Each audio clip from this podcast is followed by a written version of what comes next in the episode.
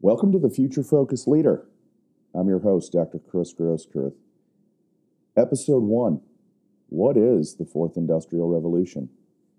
The Fourth Industrial Revolution is, is the foundation of everything that we do about preparing leaders and preparing organizations for the future of work. It is, it is the, the brick and mortar of the house upon which future focused leadership development is made. And it's a really important topic to understand. So that's why we're going to dive into it here over uh, this first episode. So, to understand the fourth industrial revolution, we really have to have a little bit of a history lesson here and go back to the beginning. It's the fourth industrial revolution, implying that there have been three other revolutions uh, that have made up the modern economy. When we look at the beginning, um, what I would call 1IR, or the first industrial revolution, this is really defined by a couple of things what powered it and what were the technological advances. I'm also interested in, in what the, the span of years is around each of these industrial revolutions, because I, I think that is a really important topic that I want to point out to you as well. But when we look at 1IR, what powered it was steam and water. These were the means of mechanical production. This is an extraordinary era in human history. It can be traced back to 1784 uh, the technology that grew out of this was the first mechanical loom. You know what a loom is? It's been a long time since I've actually even heard the word loom. Um, as far as I remember, the loom was was something that was made for weaving textiles. So instead of textiles being woven by hand, the mechanical loom allows for an automation and sort of uh, mechanization of textile production. There was also another important innovation during the first industrial revolution. That was the advent of the steam powered engine. Puffing Billy was the name of the first one. This was developed in the UK. So if you have the mechanical loom and you have a steam powered engine, if you remember your history lessons, in the United States, that meant the boom of the textile industry. Cotton was king, big cotton in the South. You had the cotton gin from Eli Whitney. This allowed individuals, communities, society at large to essentially go from an agrarian, self subsistence, do it yourself, grow your own wheat and potatoes and and make it work on your own to an industrial economy. The faster we could produce textiles, the faster we could farm, really the less need there was for people to sit around and and grow their own goods and make their own goods in the cottage industry that in, in, in the United States had really uh, defined a way of life. So, 1IR, the first industrial revolution, lasts for about 100 years because economists mark the second industrial revolution around 1870. So, just 14 years short of 100 years from the first mechanical loom. The second industrial revolution is powered by something we use every day, something that wouldn't even be possible for you to listen to this podcast were it not for this innovation electricity. 2IR is powered by electricity and it, enable, and it really, really enables mass production the first assembly line, electric powered assembly line, comes in the year 1870. That's the innovation. That's the major innovation. Now, what does the assembly line do? The assembly line not only speeds up production, so you've got these steam powered uh, goods and, and, and materials being produced from the first industrial revolution. You've got steam powered locomotives that allow us to take these goods and services around the country the automation of the assembly line and the innovation of the assembly line really allows the processing and the manufacture of these goods to speed up. And it had to speed up because there was increased demand. People weren't sitting around working their own farms and hoeing their own beans. They were they were specializing. They were they they had jobs. They had economic needs now because they weren't manufacturing their own goods. There was a need for more goods. This is the this is the industrial revolution as an aside that we associate in the United States where I live um, that we associate with people like Henry Ford in Detroit where I'm from with people like Andrew Carnegie in the steel industry, John D. Rockefeller.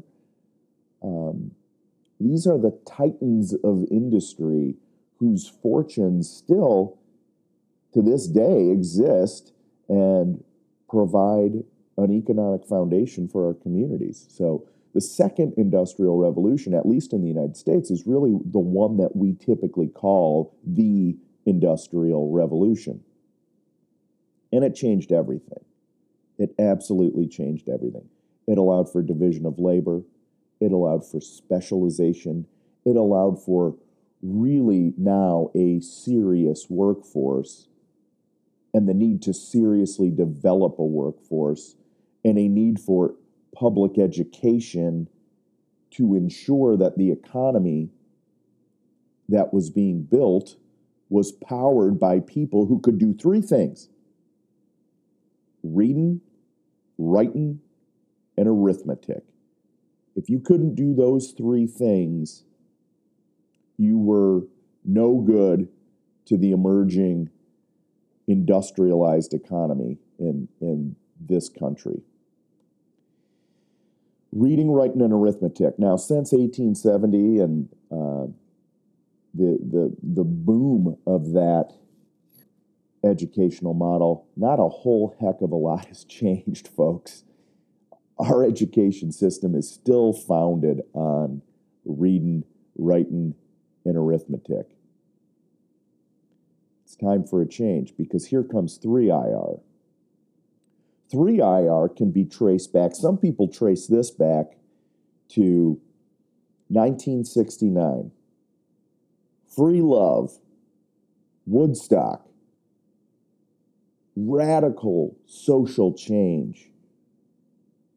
The baby boomers had watched their greatest generation parents really round out the second industrial revolution of the greatest generation, or what's what what Tom Brokaw has called the greatest generation. And I believe it. These folks were tough. They they grew up in in the beginning uh, of essentially the second industrial revolution. They lived through the Great Depression. They fought wars on two continents, three continents, really, if you count Pearl Harbor. And this generation had built something that the baby boomers were somewhat growing tired of. They were resisting, there was revolution, society was changing. It was time for a new industrial way of being. And in 1969, the first programmable logic controller came into being. 3IR was still powered by electricity. But this electricity was moving information through systems that allowed for more effectiveness of processing information, more efficiency of processing information, and greater connectivity. The third industrial revolution was all about the power of the microchip and the rapid from 1969. Think about that. When, when you were smoking dope at Woodstock, the first programmable logic controller was invented. And this thing has accelerated in its development to the, the magical, high powered, big data producing machine that nearly every one of us carry around in our pocket, the smartphone. It was from 1870 to 1969. Again, about another hundred years. Well, we associate the heroes of the third industrial revolution with people like Steve Jobs, with people like Bill Gates, and even with names that we still see in the news every day, Mark Zuckerberg. This was the this was the dot com boom. This was the beginning of social media. This this was the third industrial revolution. This was the rise of the information age.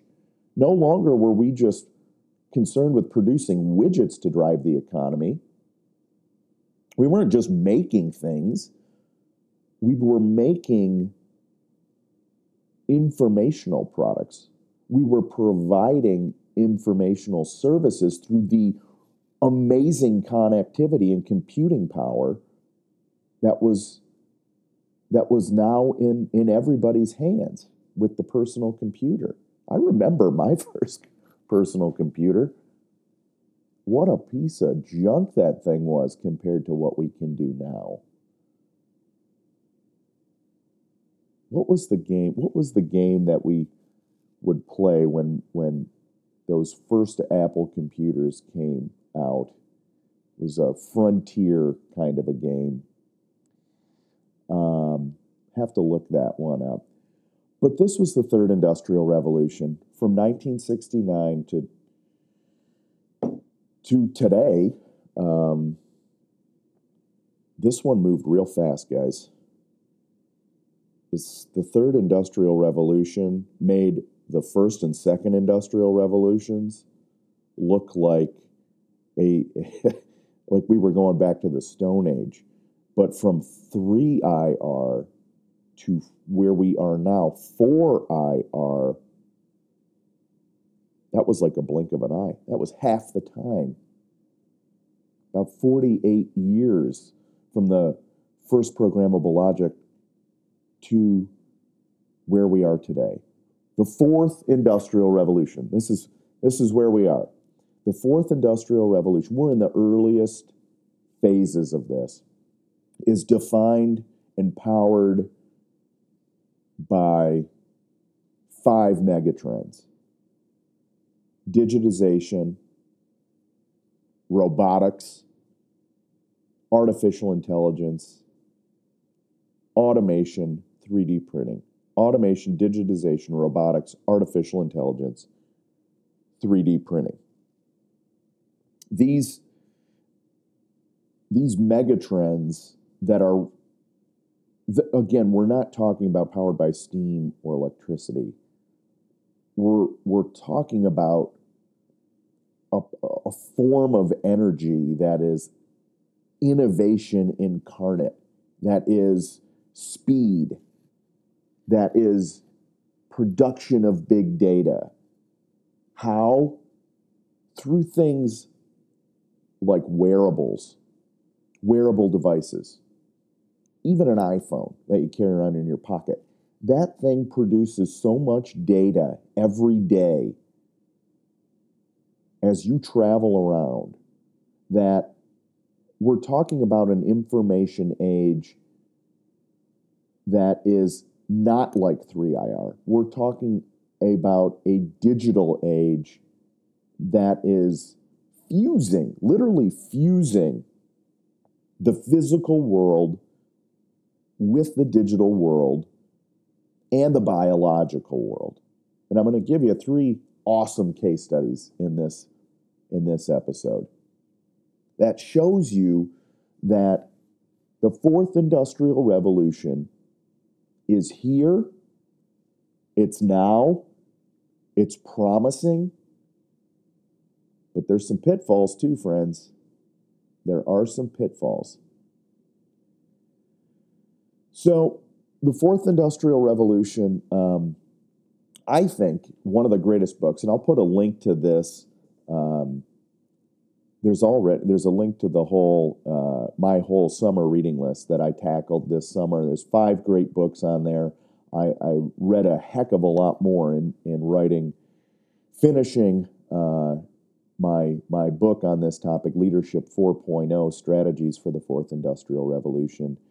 Um, and in starting my next book project, I just found I think there these five books on this summer reading list are so essential for for if you work with leaders faced with fourth industrial revolution challenges, you got to read this book. If you if you coach or advise or develop leaders, uh, you've got to read these books and and and take a look at how they impact your industry because these five books it's available on my blog leadership the number 4 ir.com that's leadership the number 4 ir.com you can download this reading list for free. There's I, I give you a nice little summary of all of them. No affiliate links. I'm not a, i'm not interested in selling books for these people although they are great books, and I have bought all of them. But the, the book that really changed my thinking about the fourth industrial revolution is, is entitled, ironically, The Fourth Industrial Revolution, and it's by a fellow by the name of Klaus Schwab. He's the founder and executive chairman of the World Economic Forum. Guys, these are the these are the titans of the fourth industrial revolution who who meet in Davos, Switzerland every year to talk about big ideas and to change how leaders are thinking about where industry is going. It's a bunch of economists and executives and thought leaders from around the world. And the theme of their meeting last year in 2016, which led to Schwab's book of the same title, was called was on the fourth industrial revolution. This book was just published in 2017, so I highly recommend you pick it up if you want to learn more. Um, he's got some great examples of how these five megatrends are changing everybody's business. Nobody's business is safe. And he begins to get into nobody's communities are safe either. None of us are immune to these five megatrends. If you own an iPhone, you are not a passive uh, observer or, or sideline spectator of this mega trend. You're on the train, buddy. So get used to it because the future is here, it's now, and it's filled with promises and perils. So I mentioned those three case studies. I'm going to hit those three case studies and then we're going to get out of here for today because you've all got busy lives and things to do to transform the future work, and so do I. So, the three case studies are this. Um, I said the future is here. I said the future is now. I said the future is both promising and perilous, and I want to give you three case studies that, that bear that out. Um, March 1st, 2017, a little company by the name of Domino's Pizza, just Domino's these days, they dropped the pizza. Uh, I don't think they literally dropped the pizza, but but they dropped it in their brand at least. So Domino's on March 1st introduces the world to Drew, D R U, and maybe I'll put a, a picture of Drew uh, on the leadership4ir.com blog. But Drew is the cutest darn little pizza delivery robot. Drew has these four little wheels at his base he almost looks like the the robot from uh, I think it was Rocky Two. If you remember the movie Rocky Two, when Paulie had that that big 1980s looking robot that followed him around. Drew's face or head or top unit, whatever you want to call it, it's probably the oven. Uh, Drew's face just is just exactly what you would expect a little four wheel drive uh, automated robot to look like? Well, in, on March 1st, 2017, so just a few months ago, Domino's announced a partnership with uh, this major robotics company to introduce Drew to the world. Now, Drew is going to be, he's already been wheeling pizzas around Europe. As, as I understand it, but Drew could be coming to, if you have a Domino's in your neighborhood, Drew could be coming to a neighborhood near you when when I talk about Drew, I always say the best thing about Drew is you don't have to tip him. so, automated pizza delivery, August 29th, 2017. This is just a few weeks ago, friends. Domino's, which is headquartered in Ann Arbor, Michigan, where I had the great pleasure of living for about six years, is just down the street from Dearborn, Michigan, where Ford Motor Company is got operations and they announced on August 29th a partnership with Domino's to launch their autonomous driver delivery program. So not only if Drew can't make it down your city sidewalk where I from from the the pizza shop to where I live in Chicago, in a in a high rise. Well, if you live out in the sticks, this Ford Fusion that is self driving can get your pizza to you. I don't know. It's probably not going to be in 30 minutes or less. Because um, I've been in one of these self driving vehicles, as I'll share in the next case. But so these two automation, one of those five megatrends, automated self driving, GPS navigated tools are here now and they're impacting the physical world of how you receive your pizza. Uh, number two, the future's now. I go to Pittsburgh, Pennsylvania, about every two weeks to visit clients. And on June 1st, 2017, I'll throw a picture of this up on the Leadership 4IR blog too. I had the pleasure of taking my first self driving driving Uber as if Uber hasn't already disrupted the transportation industry enough, Uber now is teaching these Volvo wagons how to drive around the streets of Pittsburgh. Now, ironically, when you get into one of these things, after you request it on the app and you say, I'm okay with putting my life in the hands of a self driving Volvo wagon, when you get into this thing, you have to sign a little waiver. There's like a little iPad in the in the back seat, and then that iPad through the duration of your trip shows you uh, a digital rendering, a digital rendering of everything that this rotating orb on the top of the vehicle sees. It's it's got something like eight thousand lasers, I think the the guy said, that are collecting data and creating a digital rendering of the of the the streets and the surroundings and the people that are coming in and out of traffic. And all of that data, I said, so I guess what's in the back of this is probably some pretty badass hardware that's gathering all this information. And ironically, when you get into the self driving Uber, there are two drivers. Um, one is monitoring the technology and the functionality of the of the car or the SUV. The other is actually sitting behind the wheel and from time to time takes over. But I've been in three of these now. The car drives itself with you in it as a passenger for 80 to 90% of the trip. The driver kind of pulls out of wherever he's picking you up or she's picking you up and uh, you know just pulls up to the parking spot. The rest of the driving purely automated. And you can't help but think to yourself when you're in this vehicle, what the heck would happen? what would it feel like to be sitting in the back seat of this thing, you know, with a robot in the front? It, it reminds me of the movie Total Recall with Arnold Schwarzenegger. Do you remember that movie Total Recall from the think it was the late 80s or early 90s. If you haven't seen that, go see it. There's a scene in there where there's a robotic cab driver and it takes place in the future, and you're thinking to yourself, I, I'll never live to see the day of that.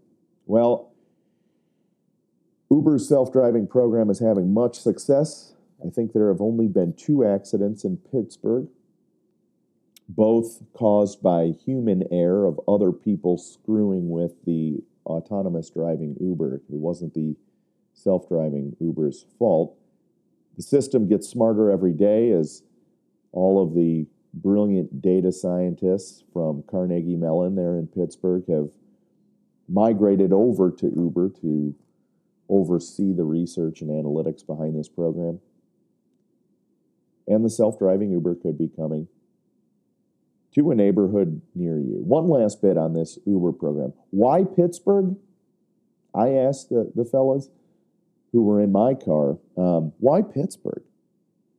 They said, well, basically two reasons. We've got old streets that are really hard to navigate, lots of one ways, lots of traffic, lots of merging through the tunnel on your way to the airport from downtown. So if you can make it in Pittsburgh, you can make it anywhere. Um, they also have all four weather conditions, icy roads, rainy roads. Um, so if you can make it in Pittsburgh, you can make it anywhere. Second reason, Carnegie Mellon. The geniuses at that fine institution have been instrumental in excelling, accelerating this program. And uh, incidentally, off the record, uh, in my one of my three driving experiences, one of the drivers said, I said, How close are we getting to these things actually driving themselves? And he said, Oh, it's, you know, that's going to be a little while. He goes, But we're getting very close to only having one driver in the car. So that means, and I said, Is it going to be, which one of you guys is getting the axe? Is it going to be the guy in the passenger seat collecting the data? Or is it going to be the guy in the driver's seat? They said they laughed and they said, no, no, it's going to be the guy in the passenger seat. Um, there will still be drivers for the near term future, but in the foreseeable future, they said it's not going to be long because these things, the technology side of it is there, the the machine learning side of it is there, and they're going to be driving to a neighborhood near you very very soon. Example number three the future is here, the future is now. This one is about the future being both promising and perilous. Uh, August 30th, 2017. So that's just from the recording of this podcast, just a couple of weeks ago. Scott Gottlieb, the FDA commissioner on CTL 019er, is quoted as saying this, and I quote we're entering a new frontier in medical innovation with the ability to reprogram a patient's own cells to attack a deadly cancer. To reprogram a patient's own cells to attack a deadly cancer. What Mr. Gottlieb was referencing was a cancer protocol treatment called Kymera. Kymera is a protocol produced by Novartis, the pharmaceutical company. And basically, what they found is this there's a condition out there called acute lymphoblastic leukemia. Acute lymphoblastic leukemia, ALL. And that particular form of leukemia affects hundreds of adolescents and young adults every year. And what they found is that if you were diagnosed with ALL, essentially, your young person in your life was basically issued a death sentence or at least a very, very unhealthy and unhappy way of being. This form of leukemia is resistant to all other remedies until Chimera. Chimera, it has produced remission of ALL in 83% of the pediatric and young adult patients plagued with ALL. 83%. Now, their trials were based on 63 cases of ALL, but an 83% effectiveness rate, I will gamble on those odds. I'll put chips down on those odds. So, with the FDA approval of Kymriah, this treatment is going to be available in 32 hospitals around the United States, probably the Mayos and Cleveland clinics of the world.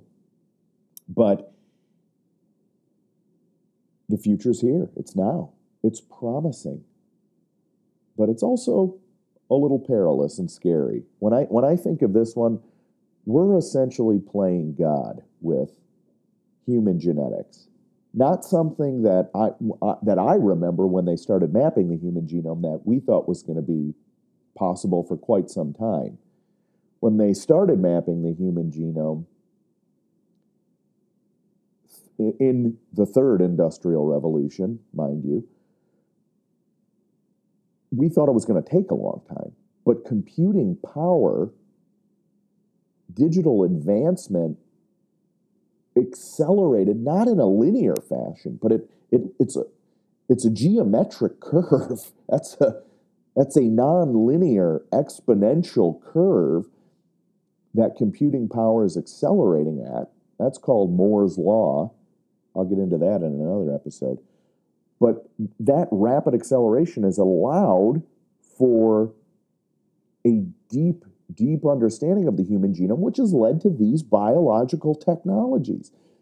It's the fusion, 4IR, as I said, is the fusion of the digital, physical, and biological world. Kymriah is, is a perfect example of a, of a technology, a medical innovation that's grown out of that fusion, impacting the biological world and the physiology of these young people that acute lymphoblastic leukemia impacts. So I agree with Gottlieb. We are entering a new frontier. Listen to the language that he even uses, where we can reprogram, as if we're reprogramming a, a computer, a patient's own cells to attack a deadly cancer. It's scary, folks. When you think of the price tag on Kymriah, if it works, and there's an 83% likelihood that it probably will, in your young person, God forbid, should they be diagnosed with ALL, there's a $475,000 price tag attached to that. And I'm not sure how much of, of your great insurance is going to cover that treatment. But who wouldn't go all in on a half a million to save their kid's life? I bet you'd take it on. I'd take it on. Heck, I'd take it on for a friend or a family member's kid. But who pays for it? And then it's this is also perilous because is it only the wealthy who can afford this? Is it only the rich? What's that going to do for confidence in in governments and in institutions and the and the leaders who regulate how we use Kymriah and CRISPR and all the other kinds of medical innovations, how's the confidence in the FDA, in the government, in the institutions that are, in some cases, creating more problems in the lives of, of people in this country than they are helping them? What's that going to do to their confidence in leadership, which is already in the toilet? It's not going to get any better, friends if we don't get this right, the fourth industrial revolution, and I'm not trying to be a, a doomsday the sky is falling chicken little here. But the fourth industrial revolution, the way this thing is going, the speed and the velocity which with, with which this thing is moving, this this has the all the right elements to become the last industrial revolution for some time. We could we could chimera ourselves back to the Stone Age if we're not careful.